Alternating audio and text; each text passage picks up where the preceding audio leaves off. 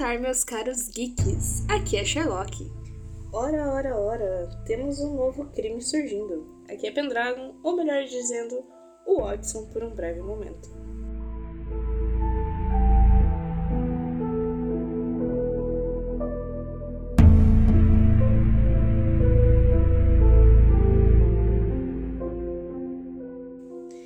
Nessa saga continuamos, roubei a introdução do Sherlock, porque. Eu não me no, no último podcast, levemente me exaltei. Quem não ouviu, a partir de uma hora começa a me exaltar, começa a ficar revoltada com tudo que aconteceu. Mas continuamos com a saga. Falamos bastante, queríamos comentar a respeito disso, sobre as aparências que enganam. Uhum. E hoje vamos trazer um crime em série que a aparência enganou muita gente e é principalmente sobre isso que iremos comentar hoje. Exatamente. Hoje falaremos de um criminoso que é um dos criminosos mais conhecidos, serial killers, né, conhecidos, que muita gente deve ter falado, muita gente deve ter ouvido falar, na verdade, que é Theodore Robert Bundy conhecido como Ted Bundy. Só queria ressaltar isso que eu vou já começar com uma frase de introdução. Como direi minha mãe, por fora bela viola, por dentro bambolê. Exatamente, a minha avó falava isso. Perfeito, frase, frase perfeita para esse episódio, tá? Começando então com o nosso querido Theodore, mais conhecido como Ted Bundy. Ele nasceu em 24 de novembro de 46 bem velhinha já, né, por assim dizer, no seu próximo época de guerra. Uhum. Mas não é isso o foco.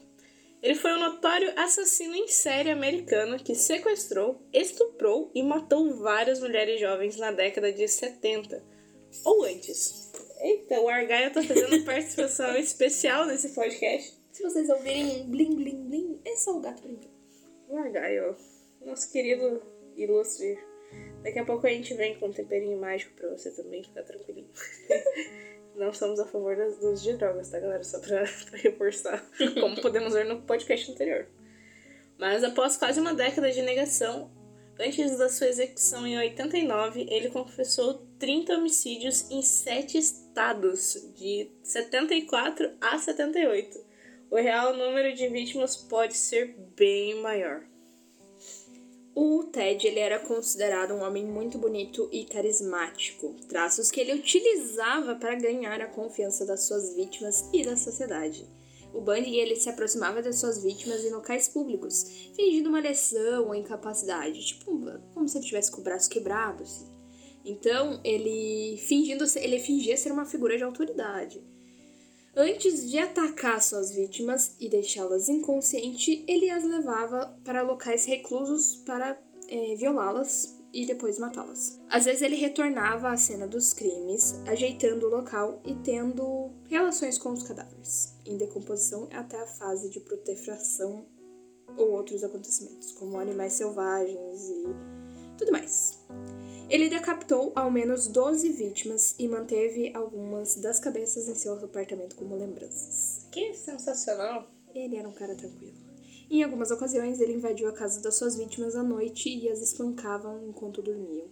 Ou seja, por fora, né, aquela, aquela carcaça de cara bonito, carismático, educado, culto. E por dentro ele era literalmente um psicopata. E em 75, o Bundy ele foi preso pela primeira vez, sendo capturado pelas autoridades de Utah por sequestro e tentativa de agressão criminosa. Ele então se tornou suspeito de uma longa lista de homicídios que aconteciam em vários estados. Enfrentando acusações de assassinato em Colorado, ele orquestrou duas engenhosas fugas e voltou a cometer crimes na Flórida.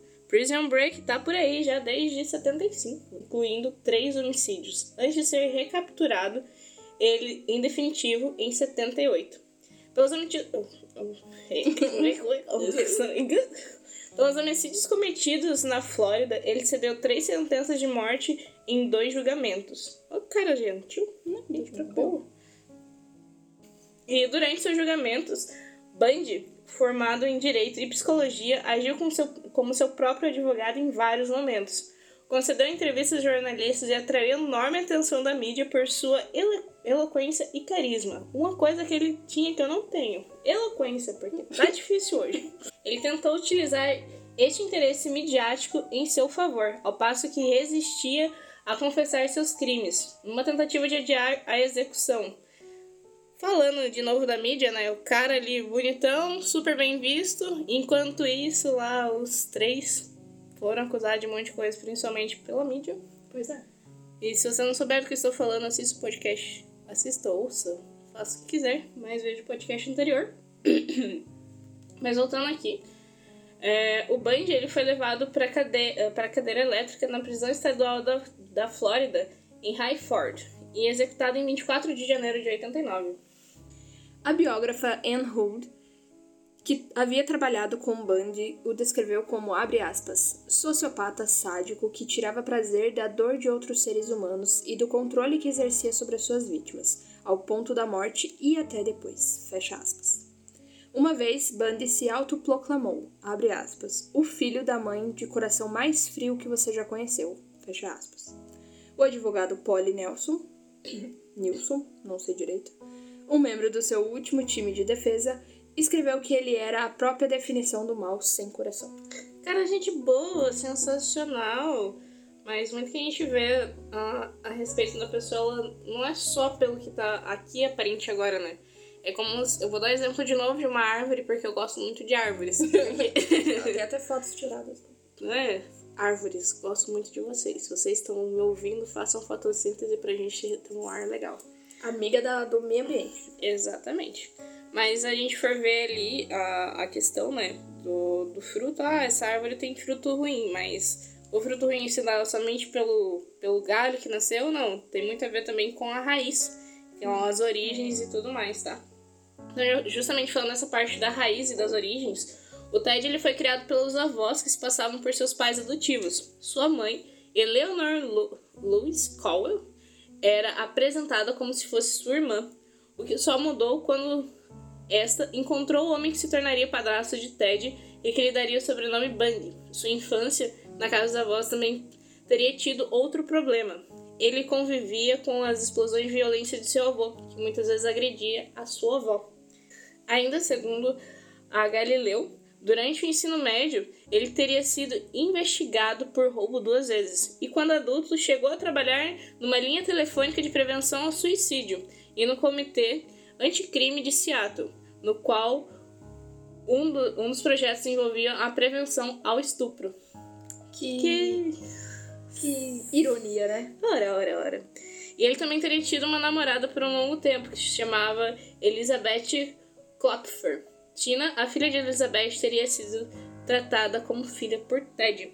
Então a gente vê que a infância dele não foi uma infância muito legal, era uma infância bem conturbada, por assim dizer. Ele foi enganado a vida inteira dele. É, basicamente foi assim, ó, tua mãe é tua irmã. Uhum. A gente vai te adotar. Tinha como ver com as explosões de raiva do, teu, do avô. Então não era um cenário muito, muito fácil, por assim dizer. E se a gente for ver, boa parte dos assassinos, serial killers, tanto sendo retratados, os, os, reais, mas também eh, os que são retratados, eh, acabei lembrando do, do exemplo do, de Fragmentado. no momento sou meio fragmentado, duas personalidades diferentes, né? Se for jogar RPG, joga um pouco mais. Mas na infância não era um período muito suave para eles, até porque é o período que eles estão em desenvolvimento. Então é um período que eles estão absorvendo muita coisa, muita informação. A criança, ela é tipo uma esponja. Tudo que você der ela vai absorver. Só que ela não tem um filtro para reter ou não que é, que é bom. Então, complicado. Inclusive, tem algumas linhas de investigações que dizem que o Ted, ele na verdade seria filho do próprio avô. No caso, mãe da. O pai da mãe dele, né? Teria ali violentado a própria filha. Então, imagine se esse for o caso. Quão pior fica essa situação. É, lá a infância de Ted não foi tranquila. E... Mas. Claro que nada justifica nada o que ele justifica. fez, mas a gente entende também que às vezes muitas coisas do que a gente faz na vida adulta é reflexo daquilo que a gente viveu na infância. Aí cabe a gente decidir se quer mudar isso ou não, né? Porque Exatamente. não é necessariamente o ambiente que te faz, é você que pode fazer o ambiente, muitas vezes. Exatamente. É a teoria do termômetro ou termostato. E o termômetro ele vai, vai se mover conforme o ambiente, porém o termostato é aquele que muda todo o ambiente. E aí fica o questionamento que você tem sido. Você tem sido uma pessoa que só absorve tudo. Se tá, o clima tá quente, você está no auge. Se o clima é baixo, você é baixo também. Ou você é aquela pessoa que chega e controla o ambiente que você está. Se você é a luz no meio da galera, se você, por assim dizer, é o sal da, da terra e a, e a luz do mundo. Ou você é só mais um que tá ali e absorve tudo que é jogado para você. Isso aí. E agora vamos das metodologias e preferências do TED. Então, falando sobre as metodologias e preferências do nosso querido Ted, uma vez que ele atraiu suas vítimas para a porta do carro, muitas vezes dizendo que precisava de ajuda para carregar as compras ao aparecer com uma muleta ou de braço engessado. Então ele já tinha ali o álibi perfeito que qualquer pessoa se compadeceria. Claro. Um cara bonitão chegando para você e falando assim: Cara, eu preciso de uma ajuda, não consigo carregar. Você. Venhamos e convenhamos. Você ajudaria. Cara, todo gentil, o cara vem todo com jeitinho ali. Falando, Só no Somebody Love. Cara, complicado. Exatamente. Porém, todavia, entretanto, a armadilha estava feita. Porque quando a vítima chegava ele próximo ao carro, ele batia na, nas vítimas, levava embora, levava embora para reservadamente desfrutar das suas mortes. Ele preferia sempre matar mulheres jovens e brancas. Uma das suas vítimas, no entanto, tinha apenas 12 anos de idade. Então, que, o que acabou saindo um pouco do, do contexto que tinha ali. E os, a, fora dessa questão de ser brancas, jo, mulheres jovens brancas, eles também tinham cabelos longos e lisos, repartidos ao meio e atacavam suas vítimas com objetos rombudos. Não faço a menor ideia que não faço ideia. A revista Galileu escreveu, abre aspas, o modus operandi de Bundy evoluiu em organização e sofisticação ao longo do tempo, como é típico dos assassinos em série, de acordo com os especialistas do FBI. O FBI, para você que não é bilíngue. Eu também não sou, mas você vai. Estamos tentando FISC patrocina nós. Logo no início, consistia na invasão de uma casa durante a noite, em seguida, seguida de um ataque violento enquanto a vítima dormia. À medida que a sua metodologia evoluiu, Bundy tornou-se progressivamente mais organizado em sua escolha de vítimas e cenas de crime. Uma vez perto ou dentro do seu carro, a vítima era dominada, espancada e algemada antes de ser abusada e estrangulada. Fecha aspas. Só queria entender se o cara pegar as mulheres, por exemplo, na saída do mercado, como ninguém via. Mas tudo bem, né? Mas é aí que, é aí que tá, eu acho que via. Mas, tipo, ele, o que que rolava? Ele tava lá perto do, do, do, do tipo, saído do mercado. A mulher tava lá, ele falava, você pode me ajudar com minhas compras? E a moça, claro, né? O cara tá aqui de muleta, com certeza vou ajudar. E ela, só que daí o carro dele tava num lugar mais reservado, mais entendeu? Hum. Aí que acontecia, ninguém via, porque tava num lugar reservado. E só viram, só viam, se viam, e viam uma mulher saindo com um cara que parecia estar precisando de ajuda. Exatamente. É um bonitão ali precisando de ajuda, né? Mas.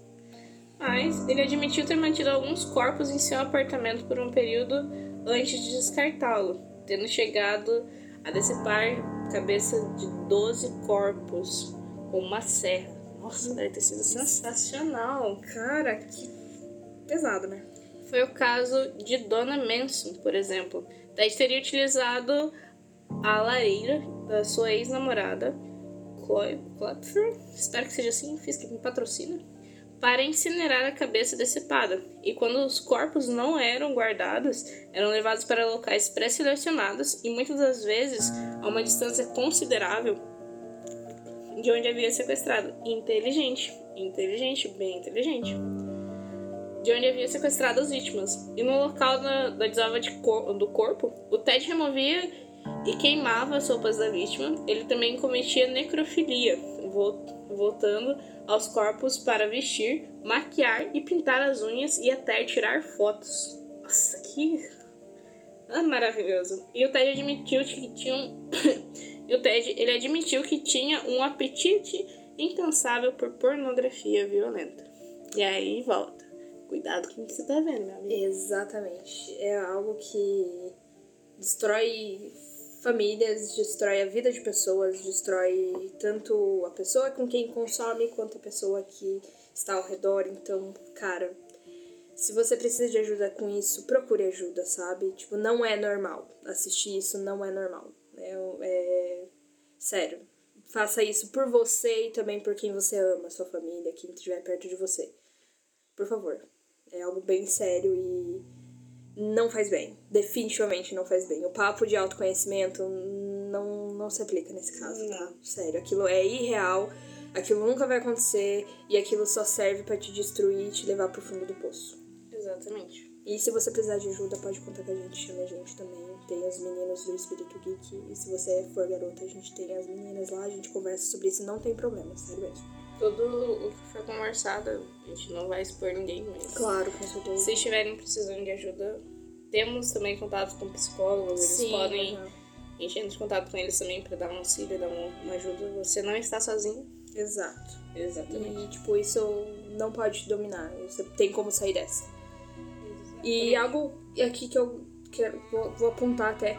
Tem um, o livro da Ilana Kazoy, é, que se chama Bom Dia Verônica, que tem uma série na Netflix, inclusive, muito boa.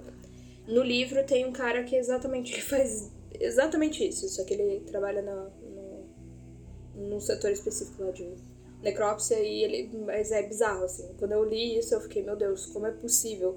E eu lembro de pensar, né, enquanto eu estava lendo falando, ah, mas é só ficção, né? Claro que, né, tipo, isso é tão absurdo porque é uma ficção. Aqui que eu me enganei. Não é só na ficção, olha só acontecendo na realidade. Exatamente. E ele não ficou livre por muito tempo, apesar da polícia não acreditar muito. Mas ele teve a primeira, a primeira detenção em Utah, que foi em 74. Ele foi preso por um oficial de trânsito. E quando ele tentou fugir de um procedimento padrão, que era só dar uma revistadinha ali, ver os documentos, aí o cara já começou a se autoincriminar ali mesmo. E quando os oficiais alcançaram, eles encontraram algemas, um picador de gelo, um pé de cabra, meia calça com buracos para os olhos e outros itens questionáveis no seu carro. O Ted ele foi preso por suspeita de roubo, mas depois acabou acusando, acusado e condenado pela tentativa de sequestro de Carol Darront e teria sido julgado pela morte de Karen Campbell. Campbell me lembrou da, da Cecília. Campbell. Ah, Família. familiar, fam... mexeu com a minha família, cara. Cecília vendo isso, ela mexeu com a família. Tipo, pictoria. Sim, exatamente. Mas voltando ali. E. Mas se ele não tivesse conseguido fugir da prisão em dezembro de 77, depois de duas tentativas anteriores de falharem, então ele já tinha sido julgado antes, fugiu, mas aí agora não conseguiu. E vamos à sua detenção definitiva na Flórida. Em fevereiro de 1978, uma semana depois de ter assassinado Kimberly Lake, de 12 anos, ele foi parado pela polícia em Pensacola. Nome engraçado, né? Mas ok. A criança da quinta série não se controla. Não, é complicado. Como dirigia um carro roubado, acabou preso. A polícia que o procurava então ouviu diversas testemunhas e encontrou evidências físicas que o ligavam aos três assassinatos. Dentre eles, um molde feito a partir das marcas de mordidas encontradas no corpo de uma das vítimas. No caso de Kimberly, também foram encontradas fibras de roupas de Ted na cena do crime. E o Ted ele se defendeu em julgamentos em Utah, Colorado e Flórida. É um maníaco egocêntrico que achava que ele era o rei do universo. Completamente egocêntrico. Completamente. Então ele não contratou um advogado, ele mesmo era o próprio advogado. Ele, se pudesse, ele seria o réu advogado e o juiz para ele mesmo fazer tudo que ele precisasse. E ele real acreditava que ele ia conseguir se safar dessas, tá? Que ele ia ser o advogado dele e ele ia ser melhor que um advogado que ele contratasse. Exatamente. E enquanto a polícia tentava reunir o, o rastro de jovens o rastro de jovens mortas que conduzissem até si. Durante seus vários julgamentos, Ted Bundy foi muito seguro de si e defendeu, recebendo elogios de uma legião de admiradores. Aí começa a vir a indignação que já tinha vindo bem antes, mas eu estava me contendo. Eu ainda estou me contendo porque não chegou a hora de eu rasgar o verbo e falar o que me vier na telha. Sem o filtro depois pro Professor X me dar um, um- uma leve carta de férias do, do Espírito Geek. Mas é, vamos, vamos continuando aqui. Depois, eu tô, eu A gente vai voltar nesse ponto. nós vamos voltar nesse ponto. Mas depois de várias apelações, o Bundy ele foi ele, eletrocutado pelo estado da Flórida em 89. Para sua última refeição, ele pediu bife, ovos, pão e café, mas recusou porque não estava com fome. Cara, que bizarro. Ele podia ter tido a última refeição e ele não teve. Bizarro. Enfim, depois. Tá, essa parte você já né? Uhum. Segundo a Galileu, suas últimas palavras foram, abre aspas, Jim e Fred, eu gostaria que vocês dessem o meu amor à minha família e amigos. Fecha aspas. Jim Coleman era um de seus advogados e Fred Lawrence era o ministro metodista, metodista que rezava com Bundy durante a noite. E o Ted havia sido condenado pelo assassinato de 36 mulheres, mas a polícia estima que o número pode chegar até 65. Segundo as autoridades, seu primeiro assassinato teria sido aos 14 anos, quando teria matado o vizinho de 8 anos. Então começou cedo já essa situação. Então vamos à parte de atualizações do caso. Em setembro de 2019, Cheryl Thomas e Karen Pearl, duas vítimas que conseguiram sobreviver ao ataque de, da Universidade de Chiomega, falaram durante o programa de Dr. Oz Show. O The Sun reportou que Karen disse que ele havia quebrado todos os ossos da sua face, mas mesmo assim que ela teria conseguido se defender, tendo então o braço quebrado. Ela também falou que foi salva pelos vizinhos que teriam ouvido algo errado em sua casa e tentaram ligar para ela. Bundy ter, então teria fugido e os vizinhos chamado a polícia. Ted virou temas de filmes, documentários e séries, e mesmo depois de 30 anos de, depois da sua morte, segundo a BBC, ainda intriga os Estados Unidos. E agora vamos chegar ao ponto onde eu me exalto, falo que vier na telha para depois eu tomar uma carta de férias do professor X.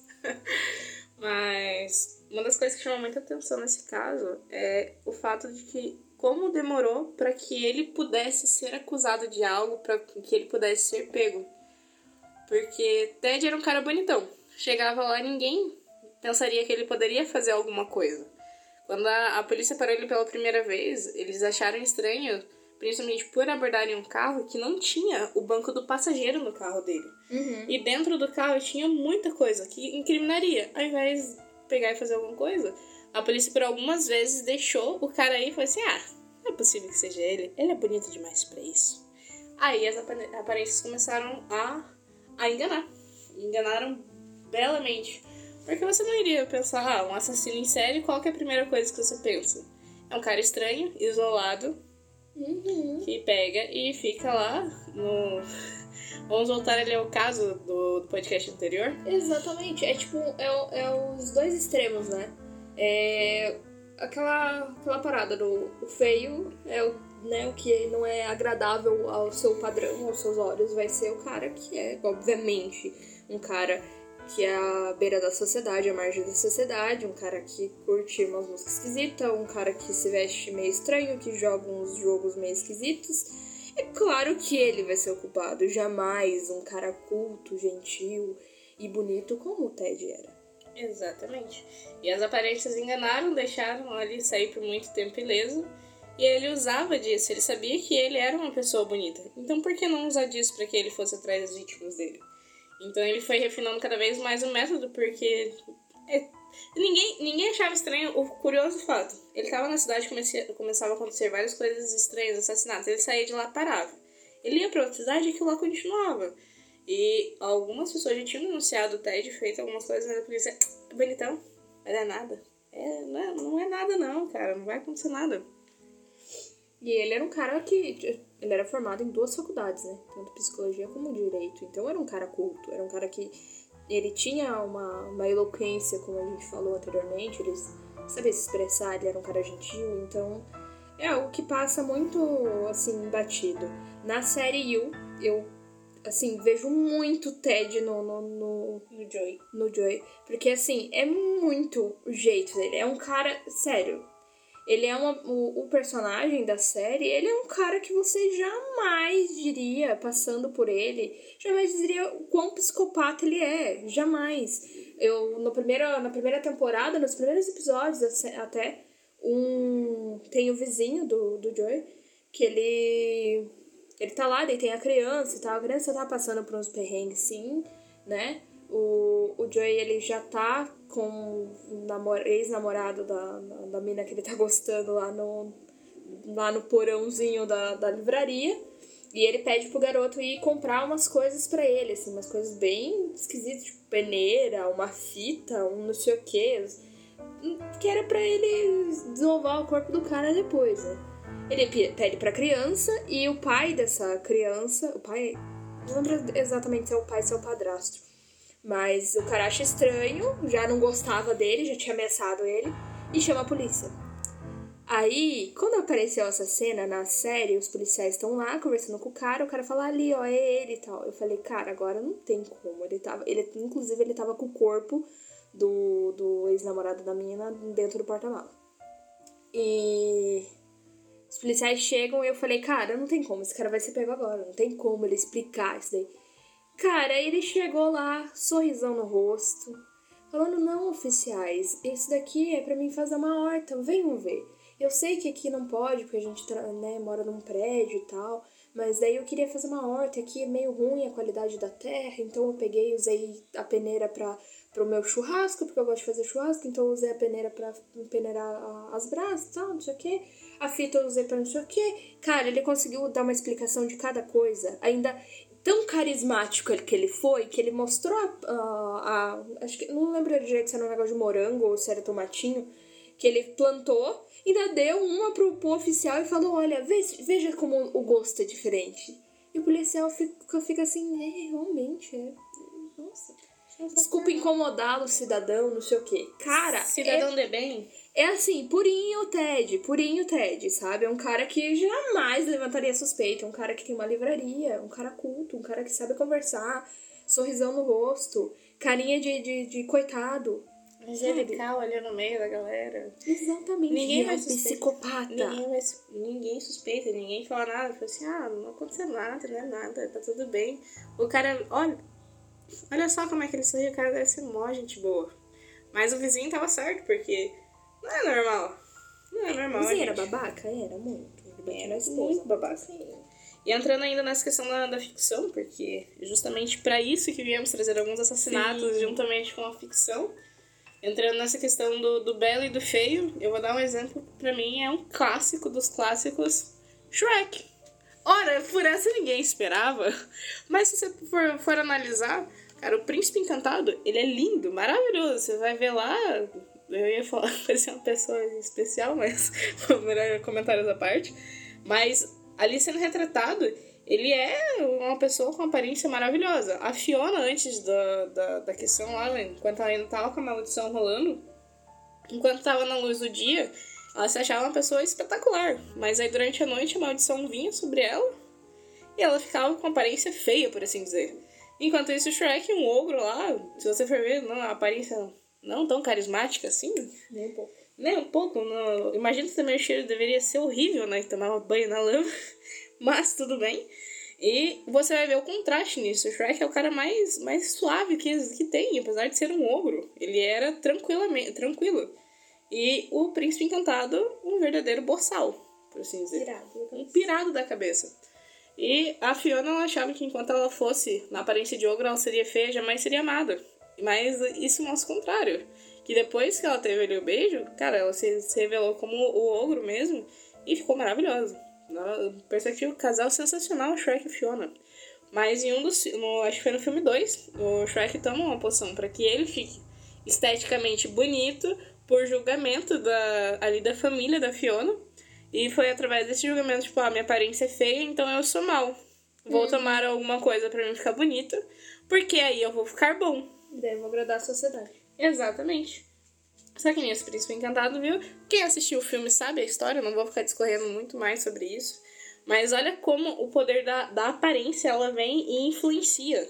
A gente julga muitas coisas, tipo, ah, eu sou uma pessoa, eu particularmente sou uma pessoa muito visual. E eu já assisti muita coisa que eu comecei, eu falei assim, mano, que coisa ruim que é isso. Porque eu fui pela aparência, estética, principalmente de anime. Eu sou uma pessoa visual, então vejo cores, vejo traço bonito. Eu julgo muito pela aparência, assim, anime, porque eu sou visual. Eu acho que se a pessoa a Natsu Taizai, tá? Esse é o recado pra vocês. Se vocês estão trabalhando com a produção, façam isso direitinho, porque aquela temporada foi feia de se ver. Literal, nossa, foi horrível, foi horrível. Me incomodava, eu parei de assistir assim. E eu não li a sinopse e fui ver, uma coisa não tinha nem pé nem cabeça, porque eu fui muito pela aparência. E uma onda que começou muito forte, ainda continuando com as críticas místicas, porque esse. tô vendo que o podcast de assassinato vai virar críticas místicas, parte 2. eu queria falar também um pouquinho sobre o filme 365 Dias. Cara, porque o cara, ele é bonito. Eu vi muito comentário na internet, muita coisa, muita coisa ressaltando, não é o tipo de filme que eu assisto, então só vi comentários e, e coisas assim, esporádicas na, na internet. Mas eu vi muitas pessoas falando a respeito de sequestro que gostariam de ser sequestradas somente porque o cara era bonito. Gente, que isso? Que isso? Sério, Pelo de verdade. Deus, vai fazer uma terapia. O que Sério. É sério que vocês realmente iriam gostar de ser sequestradas? O pessoal romantiza crime, cara. Que isso? Exatamente. Que nem a série You. Cara, é, é romantizada, por assim dizer. Com certeza. O, a, a, a série talvez não seja necessariamente a intenção, por, mas pode ser que seja. É demonstrar o Joey como um cara carismático, um cara que ganha você ali. No... Chega um momento que você tá torcendo, você se pega torcendo pra que ele não seja pego. É absurdo, ele é doente. E você, às vezes, para pensar, nossa, como eu queria que alguém gostasse de mim assim. Deus me livre. Exato. Sabe? O cara fica. É um psicopata, fica observando, fica analisando tudo. E você pensa, Cara. nossa, ele conhece tanto sobre ela, queria. Gente, sério, se vocês precisarem de uma terapia, eu conheço uma psicóloga muito boa. ela não está patrocinando esse, esse podcast, mas se quiser patrocinar, a gente recomenda. Entendeu? Procurem ajuda se vocês estiverem com, com problemas, porque isso não é normal. De verdade, não é normal. Você ficar atraída, ah, quero ser sequestrada. Oh, meu Deus, eu queria que o cara tivesse essa veneração, que a mesma veneração que o Joey tem pela, pela, pela mulher. Não é normal, gente. Procurem ajuda, de verdade. E até eu, o Ted, na, na prisão, ele recebeu muitas cartas, né? De admira, admira, admiradoras. Olha a dicção. Admiradoras, cara. Como você admira um serial killer? Um assassino. Gente, sabe? E assim, a gente fala, ah, mas isso é anos atrás, não, mas isso aconteceu há muito tempo, não, mas é que a sociedade era diferente. Então, meus amigos, aí que eu conto pra vocês que teve um caso chamado Goleiro Bruno. Sim, o Goleiro Bruno, o cara que matou a mulher lá e deu pros cachorros comer. Entendeu? Ele recebia cartas e cartas na prisão também, porque as pessoas achavam ele lindo. Gente, E, fora que depois que ele saiu da, da prisão, ele saiu namorando. Saiu namorando e saiu sendo contratado o, tipo, uau, o cara voltou aos campos. Exatamente. Mas, mano, ninguém viu os assassinatos que teve. Enquanto isso, outro cara lá que era considerado meio feio, ninguém se fala mais dele. Olha como o poder da, da aparência pode influenciar aquilo que, vo, que você tá vendo, a forma que você vê as coisas, ela vai influenciar o seu modo de agir, vai influenciar todas as coisas. E é, é muito delicado, é muito complicado. E também nessa questão de, de mandar cartas. Gente, vocês queriam mesmo que fosse ali atrás um assassino, você mandando cartas para um assassino, e você achar que isso é normal? Me... Vixe, não dá. Não, não- eu, eu, particularmente, não, não consigo fazer a concepção disso. Não, não vai. Agora vai ser, ah, mas a aparência não, não influencia, é só cara de assassinato. Contar, alguns anos atrás, aconteceu um caso no Brasil que, olha, minhas senhoras, avós, o que, É. que se passou na cabeça de vocês? Vocês elegeram o cara porque o cara era bonito e o cara roubou todo mundo e vocês depois que o cara é bonito. Sério isso? Não, não tenho, não tenho como. Collor, estou falando de você, se estiver vendo isso. É sobre você. Se quiser me processar, você é um roubou todo mundo só porque era bonitão. E eu, eu lembro de, da minha bisavó comentar sobre isso. Falar que na época que, o Fernando eh, que o Collor ele se, se candidatou e tal, ele ia muito nos programas de televisão, no, no- nos debates, assim, pra aparecer mesmo, porque ele sabia que ele era bonito. E assim que ele ganhou a eleição, com o voto de mulheres, achando ele bonito. Minha senhora. Por que, minha senhora? Por quê? Minha avó, inclusive, odiava ele depois que, ela, que ele roubou o dinheirinho da, da poupança dela. A poupança foi zerada ali também. Ainda continuando nessa questão de, de aparências e engano, queria falar de aqui um, um, um ser que me enganou. Que eu fiquei com raiva depois que eu descobri a verdade. Sim, eu estou falando de você, Kyubi. Da Madoka Mágica. Porque você via, era um bichinho assim sensacional, bonitinho. O negócio era o satanás da história. E você pensava assim, ah, a, a, a, menininha lá, Rimura, ela é doida, ela é pirata. Mas não, ela estava certa esse tempo todo. Eu só queria pedir desculpas pra você. Porque eu te julguei errado. Eu julguei o bichinho bonitinho, como sendo algo tranquilinho. Mas não, era o satanás incorporado em forma de, de bicho. Me perdoa. Queria deixar esse ponto exaltando ali, porque a gente vê vários outros lugares que as aparências enganam muitas coisas. E é basicamente isso, gente. Às vezes a gente tem que fugir da aparência do mal, mas não necessariamente o mal é aquilo que a gente falou no podcast anterior, né? Não necessariamente o mal, a aparência do mal é o que aparenta pra você no, no fonte vozes da minha cabeça. Às vezes a aparência do mal é uma pessoa carismática e gentil. Então, muito cuidado com aquilo que você confia, né? Em quem, em que você bota sua, sua confiança, né?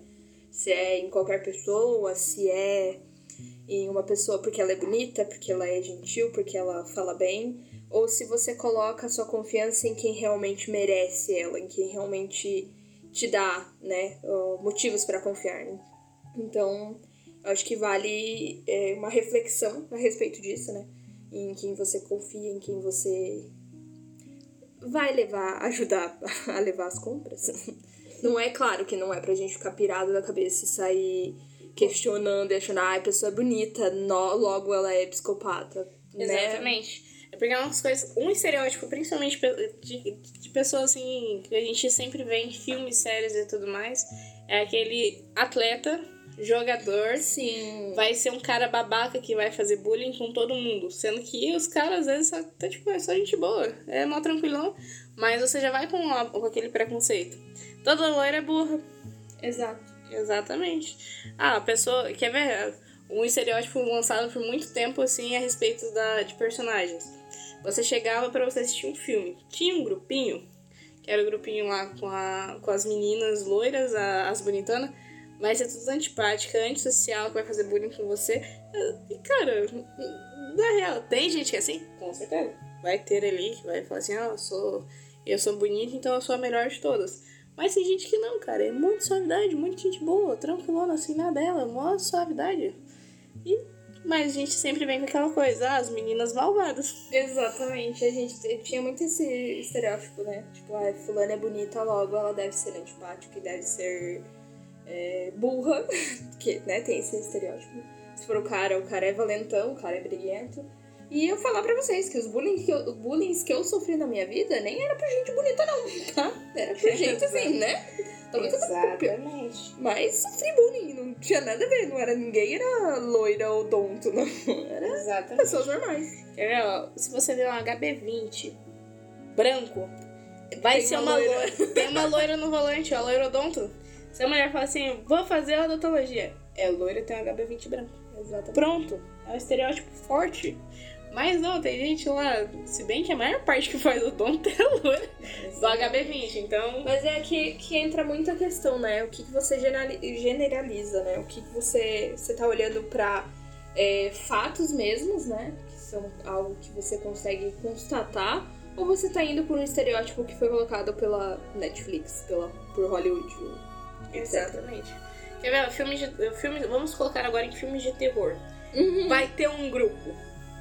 Como que. Se você for ver, a maior parte, principalmente nos filmes mais antigos de filmes de terror, vai ter lá o grupinho, vai ter o jogador, o valentão, é o primeiro a morrer. O corajoso. o corajoso é sempre o primeiro a morrer.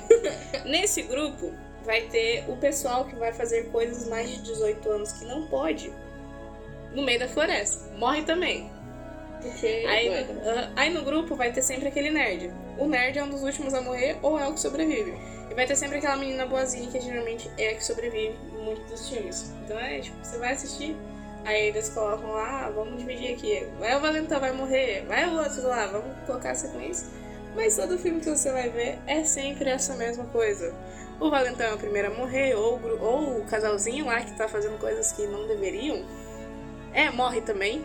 Vai sempre morrer.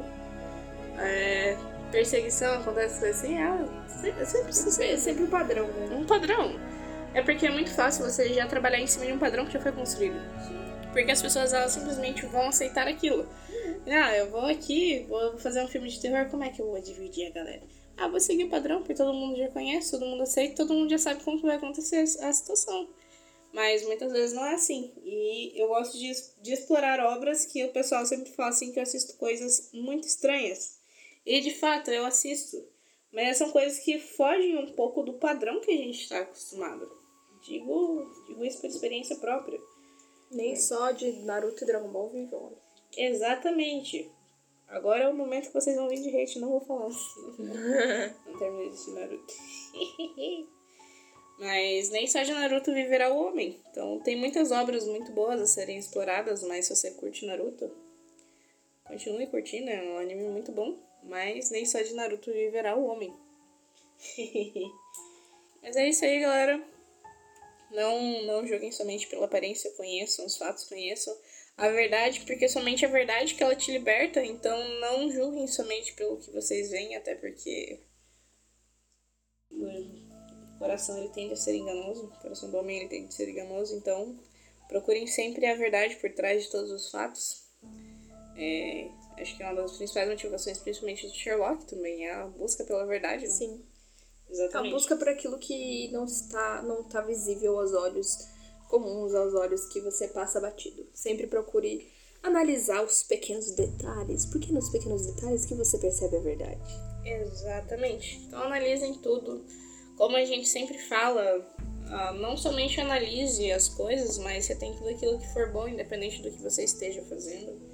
Não, não julgue somente a aparência e fuja da aparência do mal. A aparência do mal pode ser Pode ser que o cara estranho lá seja realmente psicopata, mas também pode ser que o bonitão seja também. Então temos vários casos disso. Sim.